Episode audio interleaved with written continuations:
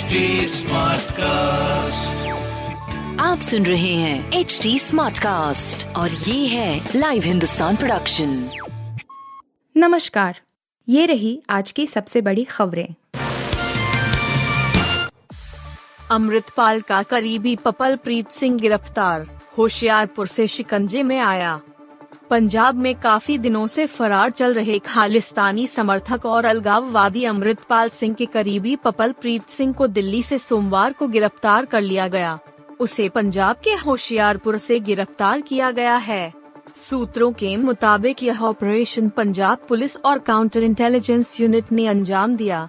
बता दें कि कुछ दिन पहले ही अमृतपाल की एक तस्वीर सामने आई थी, जिसमें उसके साथ एक और शख्स नज़र आया था। बाद में इस बात की पुष्टि हुई थी कि वह शख्स कोई और नहीं, बल्कि पपल प्रीत सिंह है। स्कूली बच्चों की लड़ाई से सांप्रदायिक तनाव, हिंसा के बाद छत्तीसगढ़ बंद। स्कूली बच्चों के बीच लड़ाई ने छत्तीसगढ़ में सांप्रदायिक हिंसा का रूप ले लिया। इस दौरान बेमेतरा ज़िले में युवक की मौत को लेकर तनाव बढ़ गया है। हिंदुत्ववादी समूहों की ओर से बुलाए छत्तीसगढ़ बंद का सोमवार को अच्छा असर दिखा। प्रदेश में अधिकतर बड़े शहरों में दुकानें और व्यावसायिक प्रतिष्ठान बंद रहे। ज़रूरी सेवाओं और स्कूलों पर बंद का असर नहीं हुआ है, लेकिन सार्वजनिक परिवहन की अधिकतर गाड़ियाँ सड़कों से दूर रहीं। रायपुर के भाटा गाँव इलाके में कुछ प्रदर्शनकारियों ने यात्री बस पर पथराव किया। हालाँकि, वरिष्ठ पुलिस अधिकारियों ने कहा कि बंद शांतिपूर्ण है और राज्य में कहीं से अप्रिय घटना की सूचना नहीं है। फ़िल्म निर्माता विवेक अग्निहोत्री को अदालत में पेश होकर मांगनी पड़ी माफ़ी, हाई कोर्ट से बरी। द कश्मीर फाइल्स जैसी सुपरहिट फ़िल्म के निर्माता विवेक अग्निहोत्री ने दिल्ली हाई कोर्ट में बिना शर्त माफ़ी मांग ली है।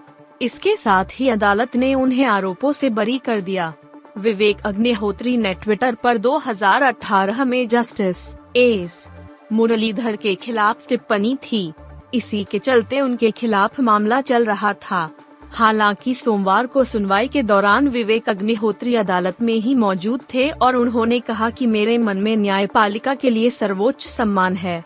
2018 में विवेक अग्निहोत्री ने एक ट्वीट किया था, जिसमें उन्होंने जस्टिस मुरलीधर की आलोचना की थी। उनकी ओर से गौतम नवलखा के हाउस अरेस्ट के आदेश को खारिज किए जाने की भी निंदा की गई थी। बंगाल के सरकारी अस्पताल में जीवित नवजात का बना दिया मृत्यु प्रमाण पत्र पश्चिम बंगाल के एक सरकारी अस्पताल में बड़ी लापरवाही का मामला सामने आया है। यहाँ डॉक्टरों ने एक नवजात का मृत्यु प्रमाण पत्र जारी कर दिया जबकि वह जीवित था। उसे दफनाने की तैयारी हो रही थी तभी पता चला कि बच्चे की सांस चल रही है। घटना पश्चिम मेदिनीपुर ज़िले के सरकारी घाटल सुपर स्पेशलिटी अस्पताल की है। जानकारी के मुताबिक प्रसव पीड़ा के बाद मोनालिसा खातून नाम की महिला को अस्पताल में भर्ती कराया गया था। उसने बच्चे को जन्म दिया तो डॉक्टरों ने कहा कि वह प्रीमेच्योर है। इसके बाद तीन घंटे बाद डॉक्टरों ने परिवार के लोगों का जानकारी दी कि उसकी मौत हो गई है। देश में अचानक क्यों बढ़ रहे कोरोना के मामले? आई ने बताई वजहें। देश में कोरोना एक बार फिर विकराल रूप ले रहा है। कोरोना के बढ़ते मामलों के चलते सरकार आज और कल देश भर के सभी अस्पतालों में मॉक ड्रिल का आयोजन भी कर रही है। लॉकडाउन के डर से कई राज्यों में मास्क एक बार फिर लौट आए हैं। इंडियन मेडिकल एसोसिएशन ने चेतावनी दी है कि कोरोना वायरस के अचानक बढ़ने के पीछे की तीन प्रमुख वजहें हो सकती हैं। पहला व्यवहार में ढील, दूसरा कम परीक्षण दर और तीसरा वायरस के एक नए वेरिएंट का उभरना। पिछले कुछ समय से टेस्टिंग के दौरान कोरोना के नए नए वेरिएंट का पता लग रहा है।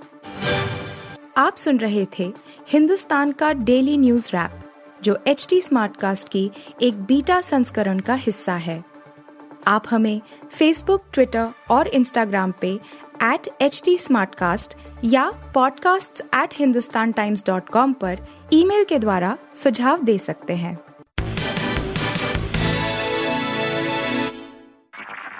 आप सुन रहे हैं एच डी स्मार्ट कास्ट और ये था live Hindustan production smart Smartcast.